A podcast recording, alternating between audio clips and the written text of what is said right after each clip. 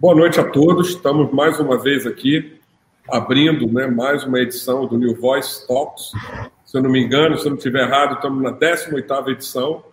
Toda terça-feira a gente ouve uma pessoa proeminente, quer dizer, alguém que esteja fazendo e acontecendo no mercado da, da voz no Brasil, da inteligência artificial, uh, de tudo isso que a gente está vendo de novo no mercado uh, uh, de tecnologia no país.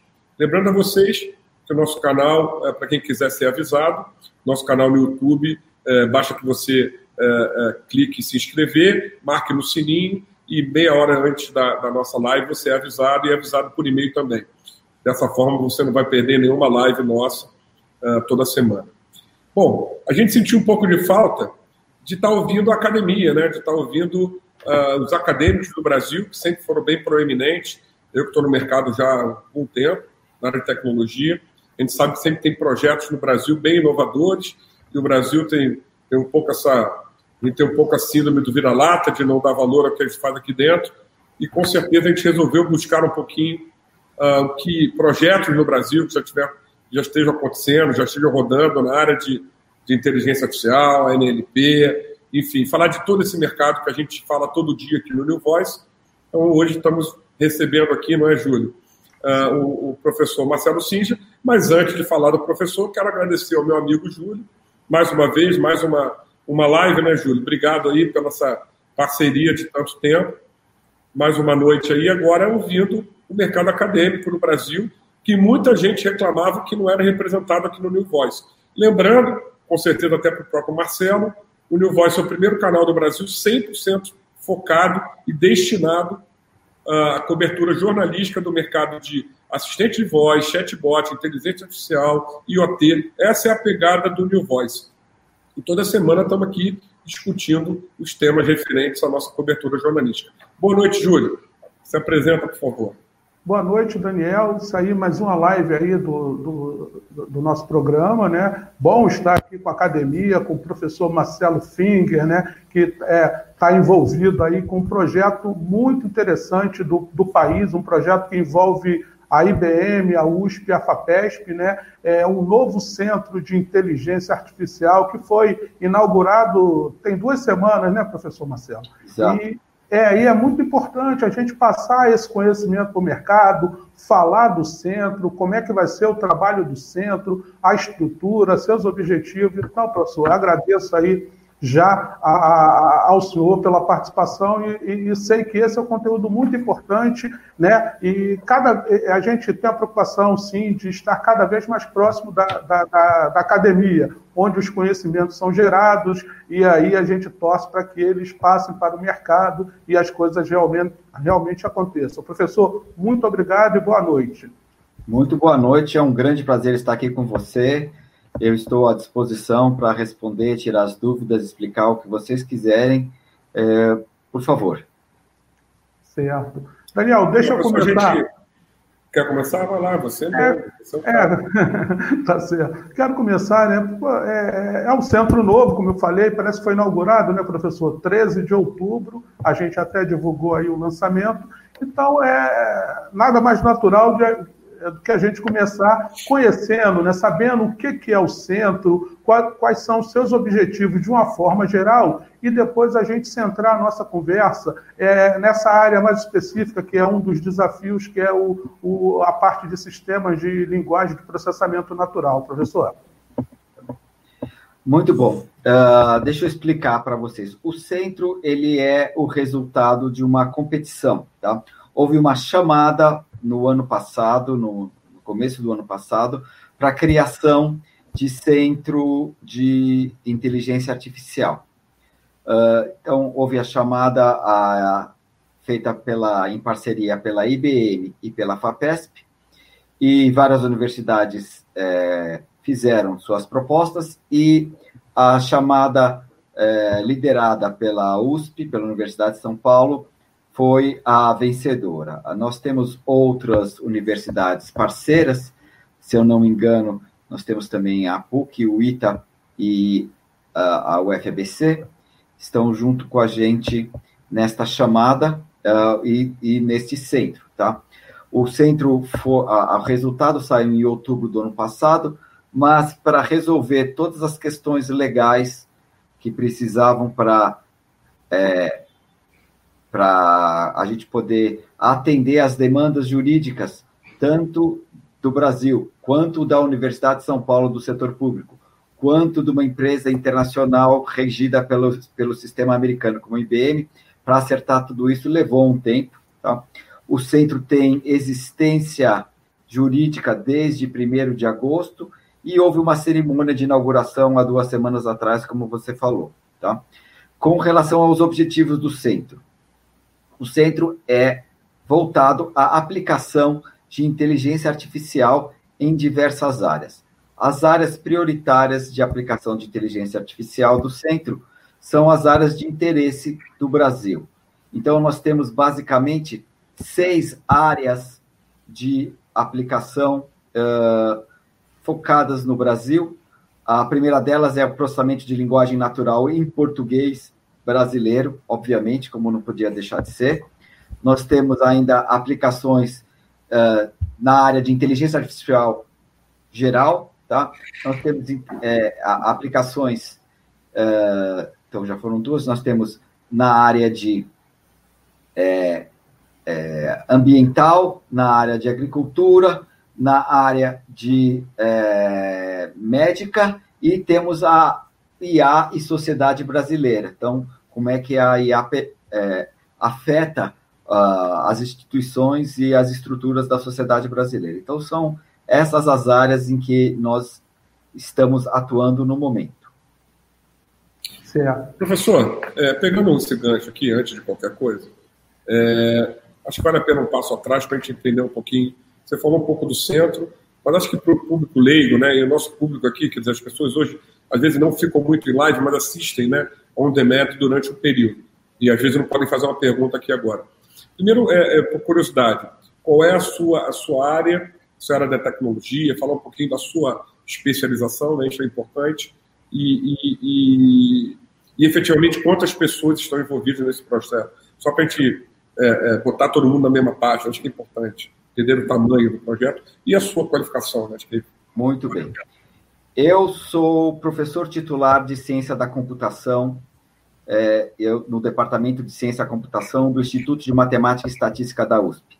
A minha formação, eu tenho bacharelado em Engenharia Elétrica pela Escola Politécnica da USP, fiz o mestrado e o doutorado no Imperial College da Universidade de Londres, é, voltei para o Brasil, me tornei professor do Departamento de Ciência da Computação, onde eu venho desenvolvendo trabalhos na área de inteligência artificial, basicamente desde que eu cheguei, ao, voltei ao Brasil do doutorado. Uh, eu me concentro nas áreas de lógica computacional, raciocínio automático e processamento de linguagem natural, basicamente desde que eu cheguei no Brasil, eu atuo nessas áreas. Tá? Uh, até sexta-feira passada eu era o chefe do departamento, o meu mandato terminou, como eu já fui reeleito uma vez, eu não posso ser reeleito de novo, então esse encargo eu não tenho mais, eu posso me dedicar à pesquisa. Além disso, eu estou coordenando, uh, fora do centro, porque naquela época o centro não existia, um projeto motivado pela Covid, que é um projeto que, e, e, também pelo processamento de linguagem natural, projeto que visa a identificação de pacientes com é, insuficiência respiratória. Tá? A nossa ideia motivado para falei, ah, che, chegou uma a pandemia, o que, o que é que a inteligência artificial pode, como é que ela pode contribuir?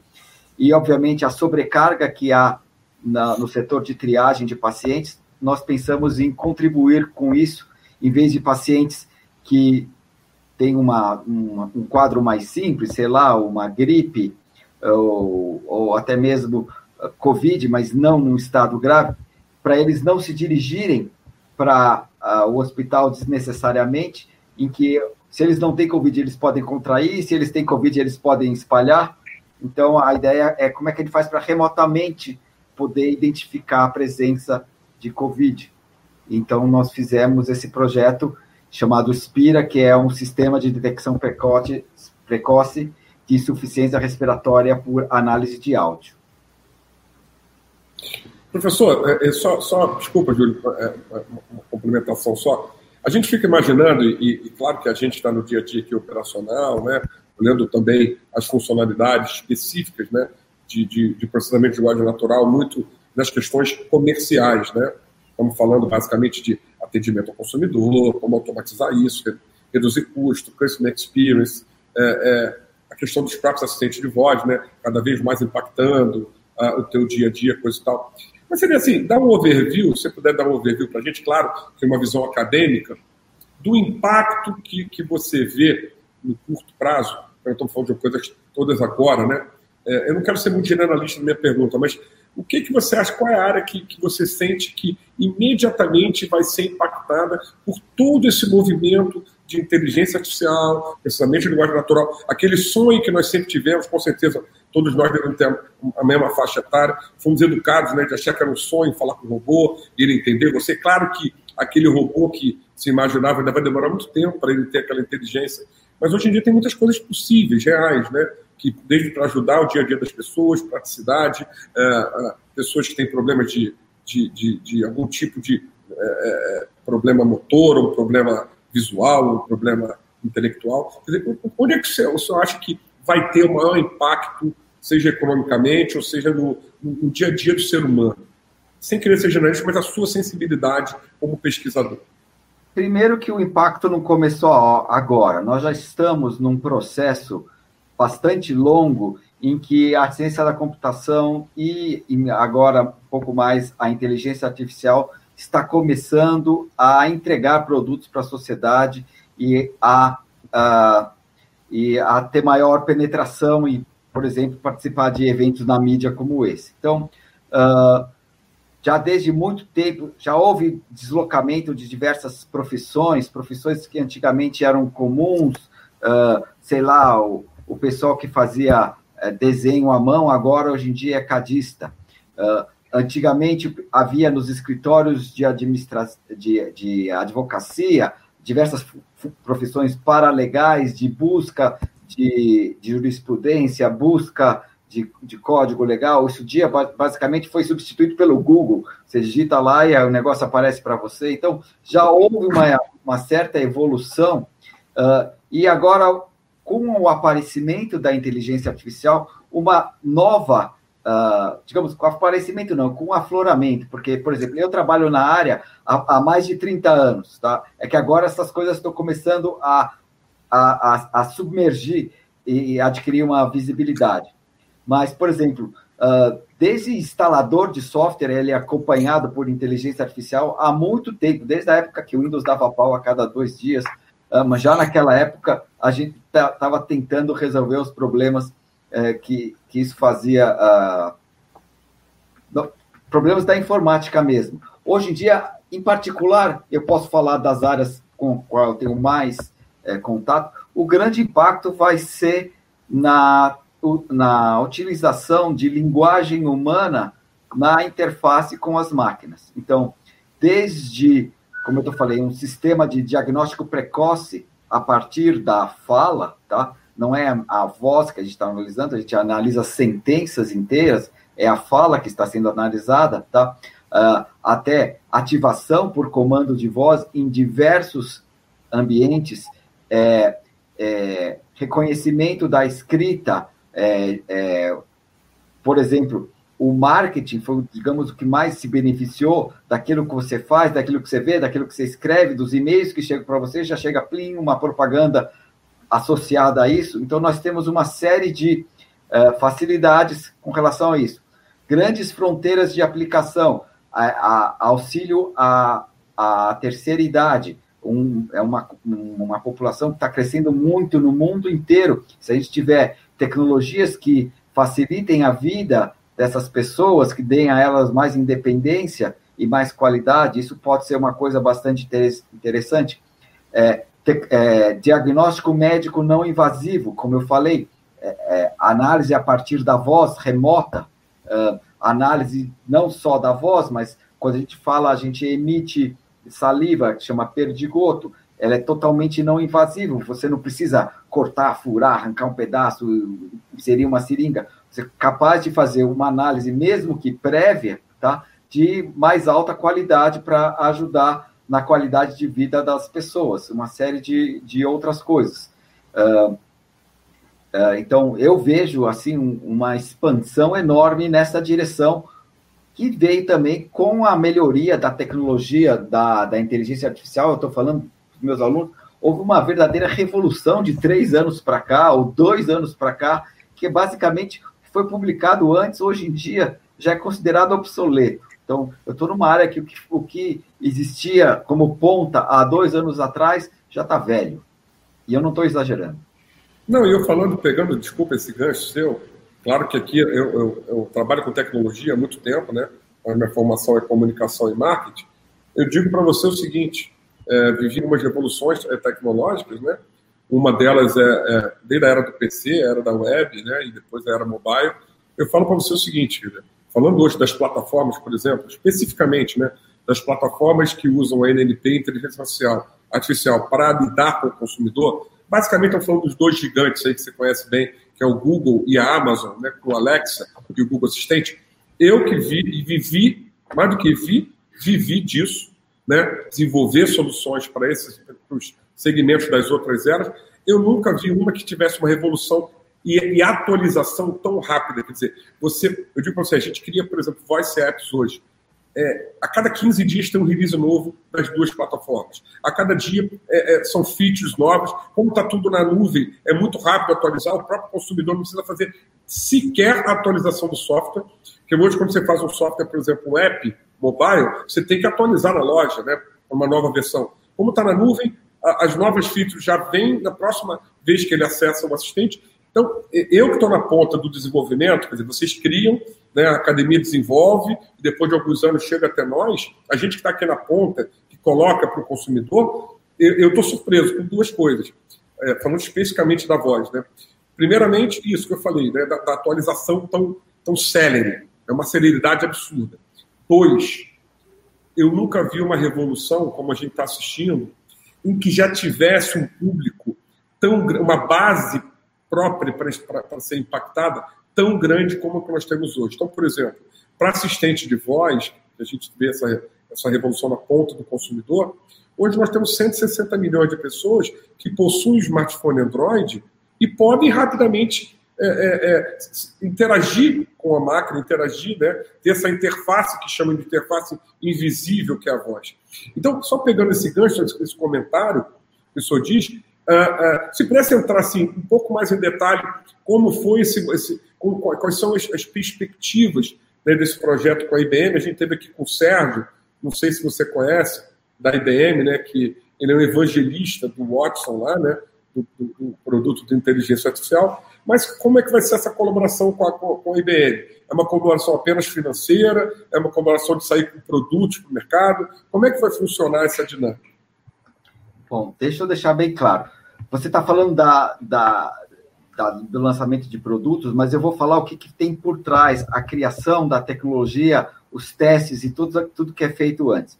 Primeiro, deixa eu deixar bem claro: o centro é um centro de pesquisa. Nós não temos uh, na nossa uh, meta a lançamento de produtos. Pelo contrário, nós, a, a nossa área de atuação é o embasamento para que depois produtos possam ser criados, que é a parte mais difícil, porque uh, uh, pegar alguma coisa, fazer um, uma coisinha, uma melhoria aqui, uma melhoria ali, isso não traz um crescimento no conhecimento.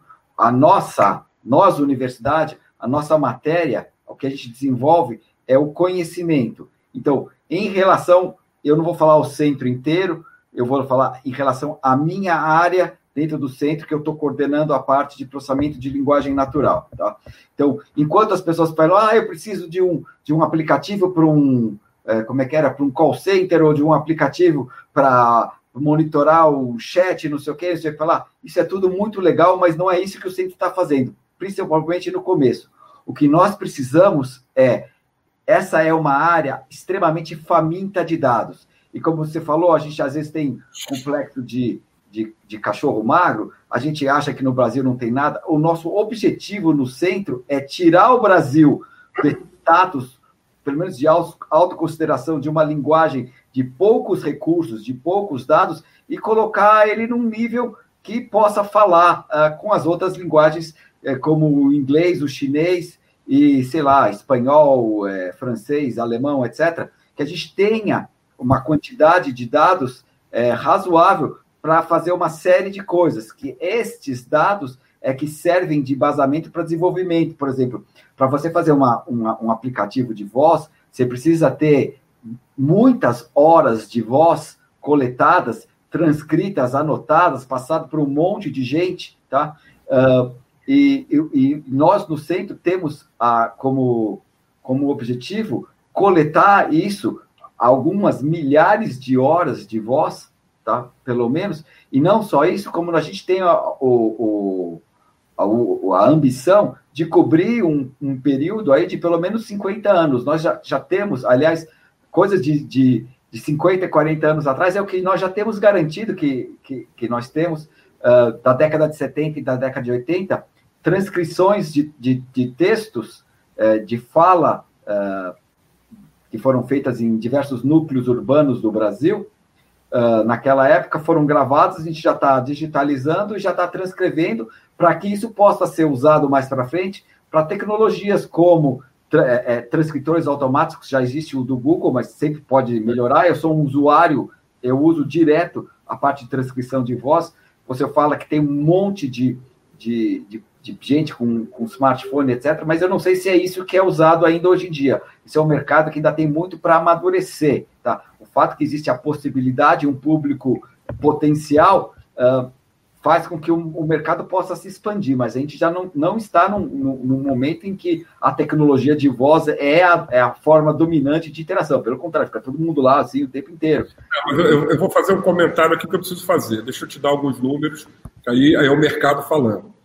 É, 40% das buscas do Google, dados do Google, uma empresa pública, já são feitas por voz.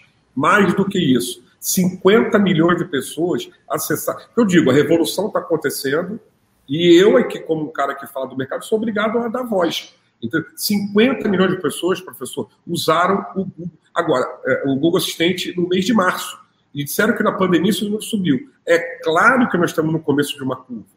É evidente. O que eu estava comentando é que existe um potencial muito grande, porque assim, quando a gente viu outras tecnologias surgindo, tinham que fazer o mercado consumidor, além de é, a necessidade do consumidor. Tem dois impulsos para dar. Um, eu preciso ter necessidade de alguma coisa para poder comprar.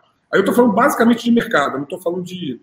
Agora, o senhor tem razão, desculpa só pegar um gancho, que, que essa coisa que o senhor falou da, da, da, pesquisa, isso é muito importante, porque, evidentemente, muita gente como eu, né, do mercado, que busca as coisas muito práticas, esquece que tem que ter um embasamento teórico prático para que tudo isso funcione e rode direito. Né? Basicamente, nós estamos falando disso. Né?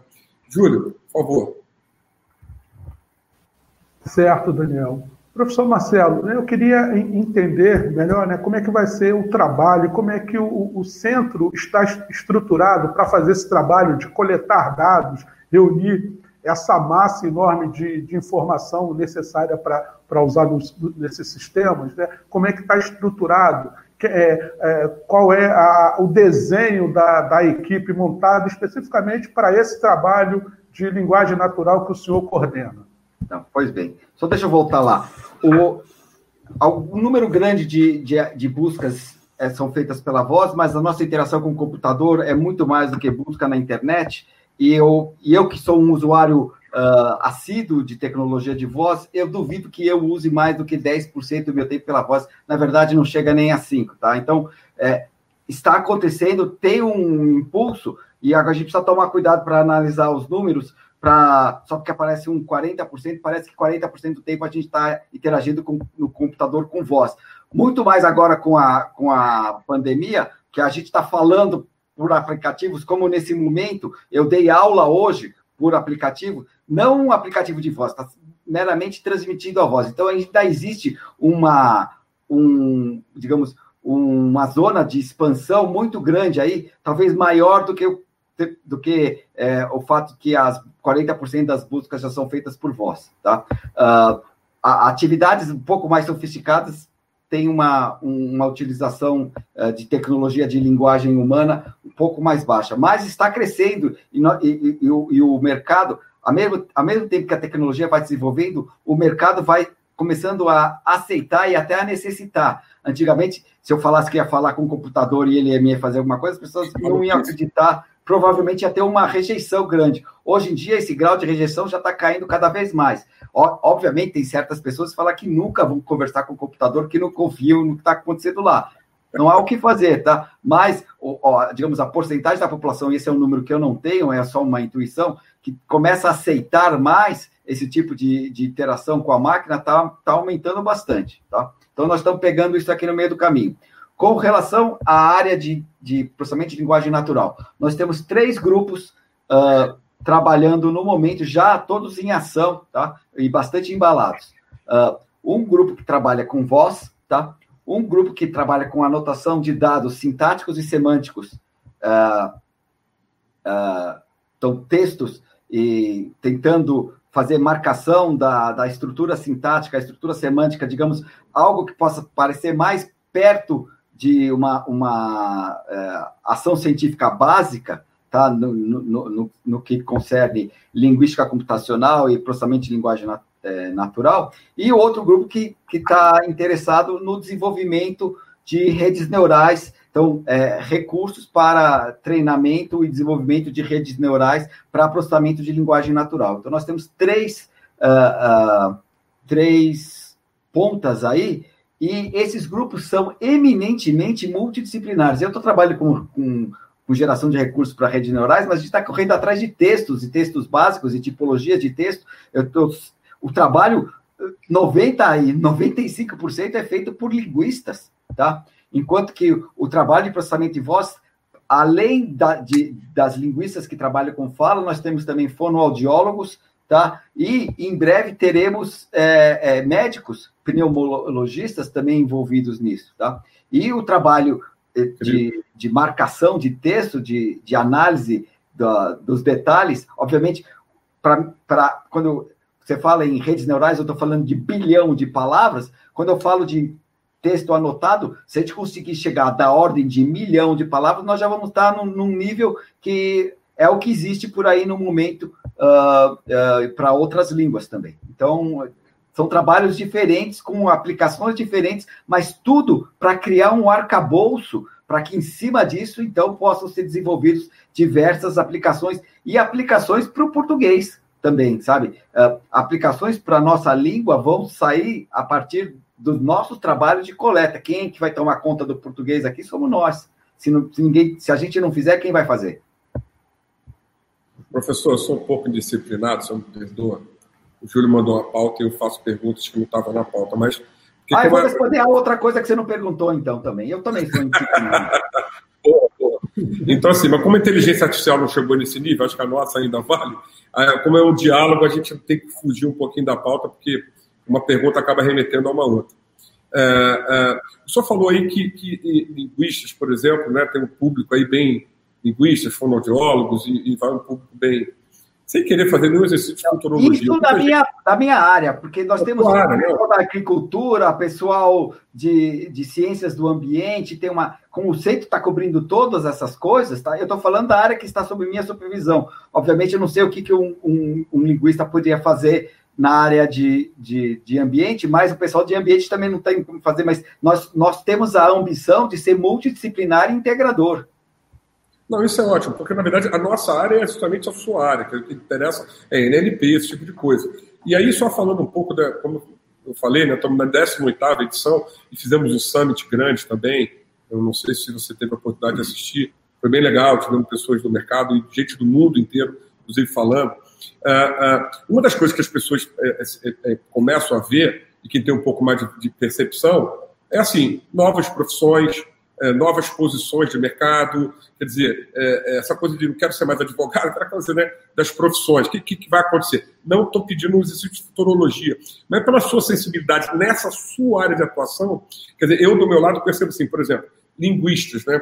Pessoa da área, a gente aqui, por exemplo, a gente tem uma produtora, né, que desenvolve, como eu falei, a gente tem quatro linguistas aqui, pessoas estavam desempregadas. As pessoas não tinham nem. Os caras se acharam. Se acharam. Eles me dizem isso. Falam, cara, eu sou. Eu, eu a, a, o meu background é todo para essa área e eu não sabia que isso existia. Como é que o senhor está vendo essa revolução também, olhando, com olhar acadêmico, mas olhando um pouquinho, que a academia também, né, também não, principalmente é, é, projeta e prepara pessoas para o mercado.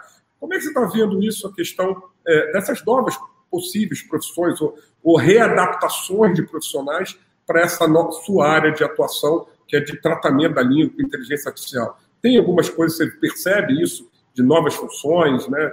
Está acontecendo isso o tempo inteiro. Ah. É o que mais acontece. Por exemplo, eu estou interagindo com as linguistas e quando eu cheguei lá, elas falaram: puxa, ele vai querer que a gente aprende a, a, a programar, não sei. Quando eu cheguei lá, falaram: não, eu quero que você me classifique a tipologia do texto, não sei o que. Eu falei, Nossa, ele quer que eu faça aquilo que eu sei fazer. Eu falei: claro, se eu quisesse alguém para programar, era na programação. Eu preciso é, de, eu preciso do conhecimento das outras áreas, tá? Então, eu também trabalho na parte de processamento de texto, uma das áreas de mais aplicação que nós temos é o direito, tá? Você tem já hoje empresas baseadas em geração automática de contrato, você especifica algumas coisas assim, ela te dá um esboço de contrato, obviamente você tem a liberdade de mudar do jeito que você quer, mas uh, você já atua sobre isso, então se, se, tinha um advogado lá que a, a, especialidade dele era pegar o Word e mudar duas, três palavras, esse aí já vai ser devorado pela máquina. É bom ele se reposicionar. Então, nós do centro, inclusive, nós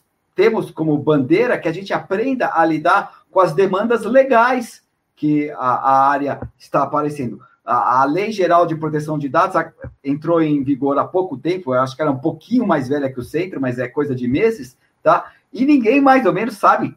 Se você perguntar para as empresas, o pessoal tudo foi feito antes da lei, não pode. Obviamente, isso não é, não é viável. Uh, nós temos um monte de material, como eu falei, nós estamos querendo cobrir 50 anos aí já da parte falada e sei lá quanto da parte escrita, uh, que ainda é, tem condições mais antigo até. Uh, e a gente precisa desenvolver, inclusive, a tecnologia do direito. Eu mesmo tenho vários trabalhos na área de direito. Eu tenho alunos olhando para processos do CAD, do, do, do, Conselho Administrativo de Defesa Econômica. Eu acabei de publicar um artigo é, no Simpósio Brasileiro de Inteligência Artificial sobre a, a análise da importância, análise automática da importância dos acordos do STF. Então, nós estamos analisando, a, a gente pega as defesas, a, a, o, o, os acordos do STF, um cita outro e cita o anterior, a gente constrói uma rede, faz uma análise de rede em cima disso aqui. Então, são coisas. Uh, então, analista de, de acórdons, etc., assim, é uma coisa que não existia, mas nós estamos fazendo isso agora. E na, na linguística, para toda essa parte de, de, de subsídio, sustentação, cole, coleção de texto, coleção de voz, é, a, análise é, do, de, de, elementos linguísticos, a gente precisa do, do pessoal que está tá por aí. Por um lado, eles pensam que ai, minha área está acabando, vai ser tudo dominado pelas redes neurais. Por outro lado, a gente está indo lá, pelo amor de Deus, venha me ajudar aqui a fazer, usando a sua especialidade. Então, é, é que a, a, a gente precisa casar as coisas, mas que está tendo um movimento nas duas direções, está. Legal, boa. Vai lá, Júlio, senão não quero monopolizar, não. Pelo amor de é, tá certo. Professor, como é que o, o, senhor vê a, o nível de pesquisa? Duas perguntas em uma, né? O nível de pesquisas hoje no Brasil, sobretudo para a parte de IA conversacional, né? E, e, e, e eu queria é, que o senhor falasse mais um pouco, né, desse mais detalhes do trabalho desse grupo que está cuidando especificamente de voz. Tá. Uh, então, o, a área de inteligência artificial já é uma área bastante madura. Como eu falei, nós temos trabalhos uh, aí há, há, mais de 30 anos, uh, tem uma comunidade grande, uh, consolidada, com eventos consolidados. Os, os, pesquisadores brasileiros publicam no, no, exterior, interagem com pesquisadores do exterior, estão em contato com pesquisadores do exterior, vão para o exterior, trazem gente para cá. Nós temos um bom fluxo, tá? Obviamente, o que a gente não tem é os recursos da monta que o pessoal tem lá fora. E uma das dos objetivos aqui do centro é levantar isso aqui. Então, por exemplo, na área de, de, de processamento de voz, a gente quer cobrir uh, uh, com, com, com amostras de fala 50 anos da nossa história. Então, desde 1970 até aqui, como falei, a década de 70 a década de 80, nós já temos, já estamos trabalhando, já temos uh, material que, que foi coletado naquela época que está sendo digitalizado, ou boa parte, alguma parte já foi, mais, mais o, o material que de São Paulo e Recife, material de Brasília também está sendo tratado, ainda tem material, acho que de Minas Gerais talvez do, do Sul, do Rio Grande do Sul, foram cinco centros urbanos, uma pesquisa sobre o português falado, a gramática do português falado naquelas décadas, que nós estamos recuperando para poder utilizar agora. E além de, da, da, da, voz, nós temos aqui a transcrição. Então, as pessoas falam, são entrevistas, e está sendo transcrita. Além disso, nós temos o, o, algumas uh, ONGs e entidades que coletam depoimento de pessoas. As pessoas falam: ah, minha vida é assim, eu vim de não sei aonde, da interior da Bahia, vim para cá, eu cresci, eu casei, eu não sei o que, não sei o que lá. Dá um depoimento longo, e nós gostaríamos de usar esse tipo de material como coleta como coleção de voz. Isso também nos permite uh, ter uma distribuição de sotaques de pessoas que nasceram em diversos lugares do país, e a gente precisa ampliar esse tipo de coisa para uh, para que a gente tenha uma cobertura de sotaques e de variantes, tanto de, de, idade das pessoas, o português das pessoas que nasceram na década de 60, 70, 80, mudanças do português moderno, pessoas que vivem falando, ah, o português está empobrecendo. Eu não sei da onde, sabe? Se você parar para olhar, não está acontecendo nada disso, nós estamos muito bem, obrigado, tá? Ah, o, o, o português está sendo dominado pelo inglês. Não, não tá, tá? Não tem uma regra gramatical que mudou no português nos últimos 200 anos que você pode falar que veio do inglês. O inglês continua usando o verbo auxiliar, o adjetivo vem antes do verbo, não sei o que, não sei o que lá. Uh, português não tem nada disso, tá muito bem, obrigado. Está evoluindo. O, o, português falado está parecendo mais, está mais perto do japonês do que do inglês, em termos fonéticos, uh, que é uma evolução natural das, das línguas. Então, uh, é uma, uma, uma, linguagem ativa, vibrante, tá, produz cultura, produz texto, produz música, produz fala. Se eu quisesse gravar qualquer coisa por aí, eu punha nas rádios de internet e gravava. Obviamente, eu não tenho autorização para fazer isso, tá? E uh, eu não posso disponibilizar e utilizar material, principalmente para divulgar publicamente, que eu não tenho autorização. Mas em relação à produção de material no português, não há o menor problema, diferentemente de várias línguas indígenas que nós temos no país, que o número de falantes está cada vez menor e, e, é mais difícil de, de manter, precisa correr atrás quem quiser estudar esse tipo de coisa. Mas o português brasileiro vai muito bem, obrigado. Professor, professor deixa eu acrescentar, Daniel, rapidinho. Né? Como é que esse trabalho né, de coletar essas vozes todas, os sotaques diferentes, né, os, os regionalismos tão tradicionais do nosso país, pode é, auxiliar na evolução dos assistentes de voz, por exemplo?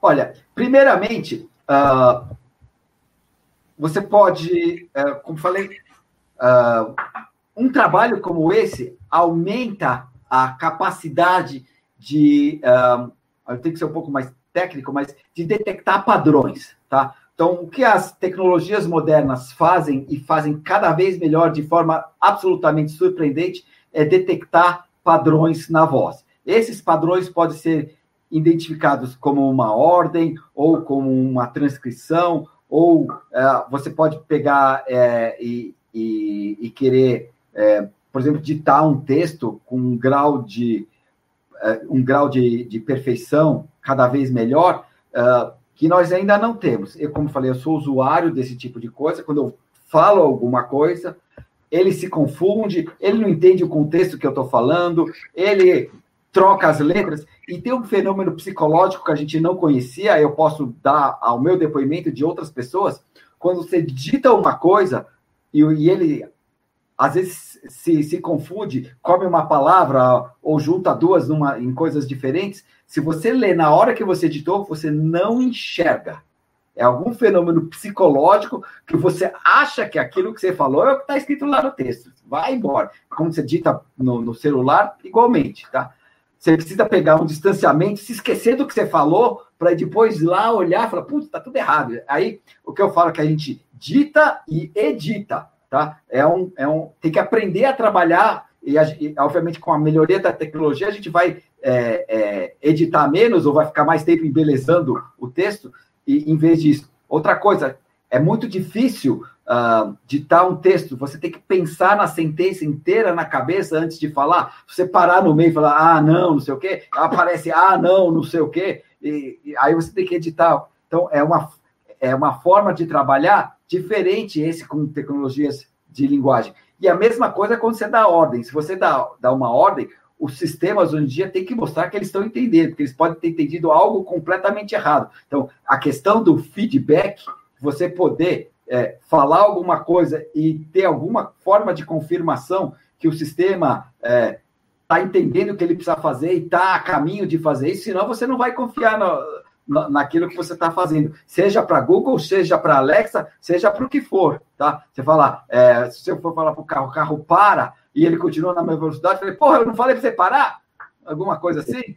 Se, se fosse uma pessoa, você daria uma bronca. Como é que você vai dar bronca numa máquina? Tá? Tem que ter alguma forma de você interagir com isso de, de forma a, a, a, a mostrar que a máquina está convergindo na direção que você gostaria que ela tivesse. Se, se ela não faz aquilo que você pensa, ou se você não percebe que ela faz aquilo, de repente ela está processando lá e precisa de um intervalo de tempo maior para fazer aquilo que você pensou, mas se ela não der algum feedback, é, você acha que, que, que ela não está fazendo, você não vai confiar, você vai abortar o processo, tá? Ainda mais se for coisas que envolvem segurança, integridade. É, tem uma, uma lenda da, da década de 80 que o pessoal fazia reconhecedor de voz e, e, e, a voz, e o reconhecedor de voz naquela época era extremamente, era treinado pela voz do, da, da pessoa. Então ele, ele conseguia entender a minha voz. Aí eu começava a falar alguma coisa. Eu não sei se ele. Eu já estava nervoso porque eu tinha fazendo uma demonstração, tá? Estou fazendo uma demonstração para você, para ver se você compra o meu sistema. Eu já estou um pouco ansioso. Aí eu falo com o sistema, eu não sei se ele está indo bem. Aí começa a ficar mais ansioso. Aí minha voz muda.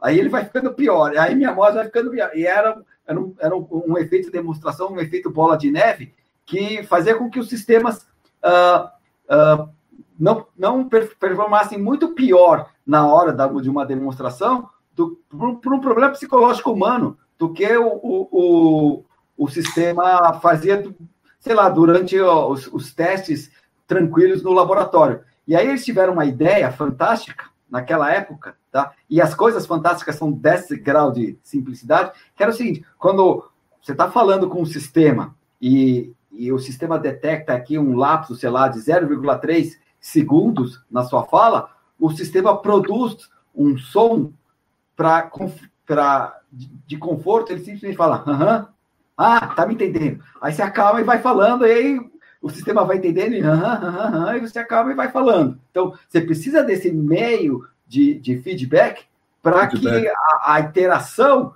se passe da forma mais natural possível. E, e para a gente, natural é interação humano-humano, não é natural interação máquina. Tá?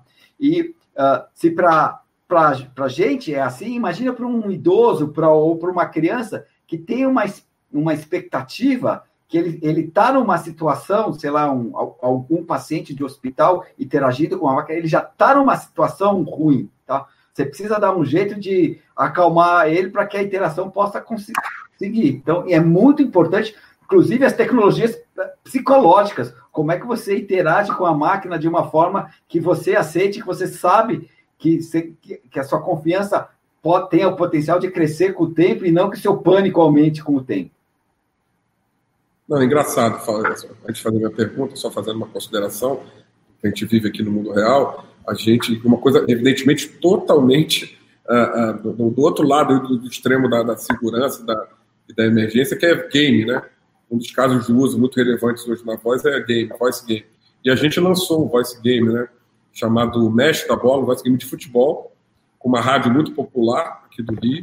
É interessante como a gente vê, é um jogo de perguntas e respostas muito simples, né? E a gente vê isso. Quando o sistema demora um pouquinho, o cara está tenso, porque a gente dá uma televisão por semana para o melhor jogador, então uma televisão de 55 polegadas, a guerra é grande. E como aqui o nosso log, né, o nosso analytics, ele pega cada frase, pô, se demora, o cara começa a ficar, pô, mas eu respondi certo. Aí você vê a interação e a agonia do cara com a máquina, como um voice game. Né? Então, como o senhor sabe, e falou, então, a gente está vendo. Precisa levar em consideração o estado do espírito da pessoa, sabe? Exatamente. É, é... A ansiedade dela, é ali ela está numa competição. É isso, ele está numa competição, ele está competindo. É, porque o jogo, é, quanto antes ele jogar, a gente joga meia-noite, meia-noite um. Então a gente está vivendo isso na prática. Claro que. Imagina um sistema de voz que, que funciona no trânsito, tá? Uh, que é já é uma situação de, de, de, de tensão, claro. assim. Você vai de 0 a 100 em dois minutos. Não, carro, o seu estado é. de espírito. Alguém te cruza. Então, uma, é, alguma coisa assim. É isso aí, eu estou para ser assaltado, sei lá. Eu sou do Rio de Janeiro, a gente só pensa nisso. Mas, enfim, é, pegando só esse gancho que o senhor falou da, da língua, né? A língua é sua, sua ferramenta de trabalho, né? A língua portuguesa do Brasil. Né? Eu, como cara de comunicação, é, é, vivi uma, uma situação aqui nessa, nessa live, que eu não esqueço. A menina era ótima, que trabalha numa empresa de, de acho que de bote, mas era uma empresa de URA, né, que trabalha, uma linguista que trabalha desenvolvendo, uh, uh, dando inteligência aos, aos, a essas ferramentas. Eu falei para ela assim, mas como é que vocês trabalham o português? Português formal, português... Se vocês, como é que vocês tratam erros gramaticais? Não, não fale de. Né? Você lembra disso, viu? A menina Yasmin, se eu não me engano, ela me criticou. Não fale, que isso aí é uma, é uma. A gente não pode ter preconceito linguístico. Ficou muito gravado na minha cabeça o tal do preconceito linguístico. Né? É, não sei se você chega nesse nível de, de, de julgamento, ou como funciona, né? quando você fala, como você falou aí de olhar os jornalismos, aí eu estou falando de palavras olhar os sotaques. Eu estou falando de uma prosódia, estou de uma maneira de falar. Quando a gente está falando agora do, do português, da língua em si, que é um ser vivo, todo mundo trabalha com ela, sabe que ela evolui. Isso acabou de dizer que está muito feliz com ela, porque ela tem evoluído, não involuído. Tem trazido novas palavras, nem que sejam anglicismos, ou que sejam coisas que sejam, têm enriquecido a nossa língua. O senhor chega nesse nível com o pessoal lá de, de, de, de linguistas, a discutir o português, que português usar, ou vamos é, colocar, quer dizer, é, é, é a língua corrente? Como, como, como tem sido essa discussão dentro o do centro? Tempo existe... todo, o tempo todo a gente está discutindo isso. Se é o português assim, assado do século XX, se é daqui ou dali. Uh, com relação a essa opinião de que não existe erro, eu escrevo, subscrevo ela completamente. Não existe erro. O, o, a linguagem é produzida pela mente humana, tá? Não existe uma gramática formal que é a gramática do português, tá? E se eu for falar com a minha avó, não é da mesma forma que eu vou falar com o meu é filho, e eu vou, se eu falar com você, não é da forma que eu vou tratar com o reitor, e isso é, são fenômenos humanos, existem várias linguagens, a linguagem falada é diferente da escrita, tem gente que acha que o português é uma linguagem que é muito distante à fala da escrita. Eu acho que é muito menos que em outras linguagens, mas sempre existe. Na verdade, o que a gente, a gente vive num, num, num ambiente poliglota dentro do português. Tá? Existem modos e, e maneiras e, e, e, variantes do português, dependendo do contexto que a gente está, e a gente transita entre diferentes contextos o tempo inteiro. Tá? Então, uh, que tipo de português não tanto o sotaque, mas se você vai estar num registro mais alto ou mais baixo, se é uma coisa mais coloquial, se se eu não conjugo, se eu não inflexiono os plural, porque eu sou de São Paulo e aqui na Moca ninguém ninguém põe as palavras no plural, é assim que a gente fala, tá? Então, essas coisas a gente tem que, tem que pensar, sabe? Uh, uh, isso acontece o tempo inteiro. Uh, e, e, então, que tipo de linguagem que a gente está querendo cobrir, tá?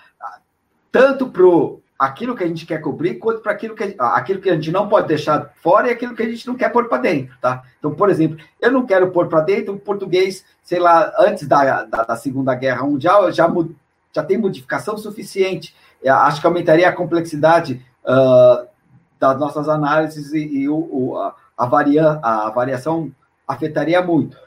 Uh, eu não posso deixar de fora sotaques, sabe? Eu não posso discriminar um sotaque do interior do, do, do Paraná em detrimento, sei lá, ou, ou privilegiar, sei lá, algum outro sotaque. Não, não é possível. Existem diversas expressões, as expressões coloquiais são muitas, a gente nunca vai conseguir cobrir tudo, tá? Eu, acabo, eu vivo pesquisando, ouvindo, falar, ué, o que, que isso quer dizer? Ah, tá. Uh, o tempo inteiro. Então, a língua é, é, muito rica, muito viva, tem coisas que vêm do passado, tem coisas que são criadas hoje em dia. Muitas das palavras que o senhor mencionou aqui uh, não existiam há cinco anos atrás. Bot, live, não sei o quê. Certamente não com esse significado. A coisa está aparecendo o tempo inteiro. Então, a gente precisa... É, onde é que nós vamos concentrar? Nós vamos distribuir no tempo? É, é, eu, por exemplo, eu acho que o nosso nosso é, no nosso conjunto de dados de português tem que ter tweet, tá? A claro, cinco anos atrás, tweet ou era muito pouco, não existia, mas esse tipo de linguagem com emoji, abreviação, não sei o quê, isso aqui está acontecendo, precisa ter, tá? É, precisa ter uma análise para falar, ai, perdeu tanta expressividade. Será que perdeu expressividade? Eu não consigo conceber uma interação linguística com baixa expressividade. A expressividade está em. As inflexões talvez não sejam nos plurais, tá? Ou nos plural, mas as inflexões estão no, no, no número de exclamações, no tipo de emoji, no tipo de coisa. É, a, a, as palavras são fletidas, as expressões são entoadas, e são entoadas no tweet também, tá? Então a gente precisaria ter é, essa análise de linguagem, esse grupo de linguagem, para entender como é que a coisa funciona. Uh, a, a, expressividade pode ter murchado em um sentido, mas ela, ela se expande de outras formas. A linguagem está sendo reconstituída, está tá se recriando, porque no fim das contas a gente precisa expressar os pensamentos. E, e, e, e, e a forma de fazer isso é com linguagem. Tá? Excelente resposta, professor. Obrigado. Ótimo. Ótimo que agora é uma visão, foi uma visão do mercado e agora uma visão acadêmica que só corrobora realmente o movimento. Faz todo sentido. Eu concordo. Parabéns. Professor Marcelo, é, a gente está vivendo um momento, né, por conta da Covid, né, é, de ansiosidade, as empresas tiveram que buscar novas soluções para continuarem tocando seus negócios. Né? É, me diz uma coisa: é, é, como né, o mercado, né, as empresas vão poder valer mão desse conhecimento que o centro está gerando né, para evoluir com seus produtos, suas soluções, como como seu chatbot, suas, seus assistentes, né? Todo, todos os seus sistemas que dependem de linguagem de processamento natural. Tá, bom. Uh, você começou falando de ansiedade. Eu não, nunca vi tecnologia baixar a ansiedade de ninguém, tá? Uh, pelo contrário. O pessoal fala, ah, no futuro nós não vamos trabalhar, não sei o quê. Eu não vejo nada disso. Eu vejo tecnologia trabalhando mais, o celular Mas, toca a qualquer hora, você pode ser chamado a trabalhar. Ela está indo na, na, direção contrária. Mas tem um limite da capacidade das pessoas, tá? Nós temos problemas uh, psicológicos em nível epidêmicos. Antes da pandemia, nós temos problemas de depressão em todas as áreas, não só na, na, na empresa, não só na escola, não, não só na universidade, mas em, em diversos níveis. E eu acho que a, a, as coisas vão até onde a gente aguenta. Uma hora não dá mais, a gente vai ter que fazer, a, a, gente como sociedade, como, como grupo, ter que fazer a coisa de outra forma, tá? Uh, uh, a gente um pouco de, de ansiedade, um pouco de estresse é importante, ele serve como mola propulsora, mas depois de um determinado momento você entra em burnout, isso eu, vocês, qualquer um, sabe? Então, uh, para onde que a coisa vai? A, a coisa é, é, é, é, é engraçado, né? Uh, eu não tenho bola de cristal, tá? Não, não, não vou, mas eu acho que a, a coisa vai até onde a gente aguenta e depois que não aguenta, ela tem que ir para outro lado, arrebenta de alguma forma. Uh, uh, a nossa relação com as máquinas uh, mudou muito e, essa pandemia hoje em dia, basicamente, boa parte da população está trabalhando remoto. Muitas empresas falando, olha, eu não vou voltar a, a pagar aluguel numa Meu área Deus. nobre, cara, que não precisa, a maioria das pessoas estão trabalhando em casa, estão trabalhando mais e melhor, para a empresa é melhor, que o cara está trabalhando em casa non-stop, tá? Uh, uh, de certa forma, o tempo de transporte era é uma, é uma mudança de, de ambiente. Eu saí do trabalho estou indo para casa. Tá? Eu posso até estar preocupado com coisas, mas eu tô, estou tô me desligando. Agora a gente é, esse, essa pausa, esse break, essa mudança de, de, de ambiente que, que, que provocava o fim do trabalho, o começo do, do da, digamos, da interação com a família, está mais difícil hoje em dia, tá? E, e muitas e, e muita dessa da nossa evolução vai ser para ficar remoto mesmo. Então na briga entre transporte e comunicação, a comunicação ganhou muito com nessa pandemia, tá? Em vez de ficar mais fácil voar, ficou mais fácil eu não sair da minha cadeira. Eu estou falando, eu estou dando entrevista, eu estou dando aula, eu estou trabalhando e eu não saio do lugar. Eu posso passar o dia inteiro se eu não me disciplinar a sair para uh, ah, para me mexer. Então, tem uma série de problemas enormes que estão aparecendo com isso aí. Uh, obviamente, uh, a gente precisa se policiar, precisa aprender a lidar com esse tipo de coisa. Estava falando hoje, hoje mesmo com um aluno que está falando, eu não estou correndo mais. Falei, eu, e eu que costumava correr no Pacaembu, nós temos um convidário lá agora, sabe? Uh, não, eu não penso nem em passar perto da, da minha pista de corrida, mas seria muito bom que a Covid baixasse e a gente pudesse voltar a fazer as nossas atividades. Tá? Mas, uh, uh, e mesmo assim, tá? a gente tem que agora imaginar quais são as outras formas de interação de, uh, com a máquina e fora da máquina que eu preciso me disciplinar a fazer, tá? Para que eu volte a ter uma vida saudável depois que passar essa pandemia. Espero que passe logo. Bom, professor, a gente tenta ser aqui o mais rigoroso com o horário. Eu sei que o seu dia é corrido, então a gente combina uma hora. Já estamos chegando aí na, na reta final. É, eu, eu, como adoro o assunto, trabalho, né, vivo disso, acho que ficaria aqui mais umas duas horas recebendo essa aula. É, é, eu queria deixar aberto aqui para as suas considerações finais, mas colocando assim, esse espaço é, é, é, à disposição da academia, quando vocês estiverem realmente sentirem necessidade, sentirem que estão precisam tornar público, colocar. O, o New Voice é isso, né? A gente criou esse, esse portal aí tem dois anos, né, com o objetivo exatamente de dar voz a esse segmento que você mesmo falou e tem toda a razão, ele está no começo.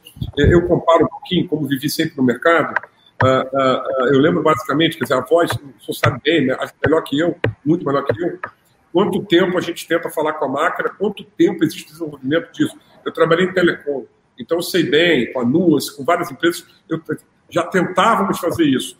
E o ser humano não tem paciência. Se eu, se eu falo com alguém duas vezes, o cara não me responde, não tem terceiro. Eu falo, cara, tá surdo. Não seria assim, a nossa tolerância. A máquina também?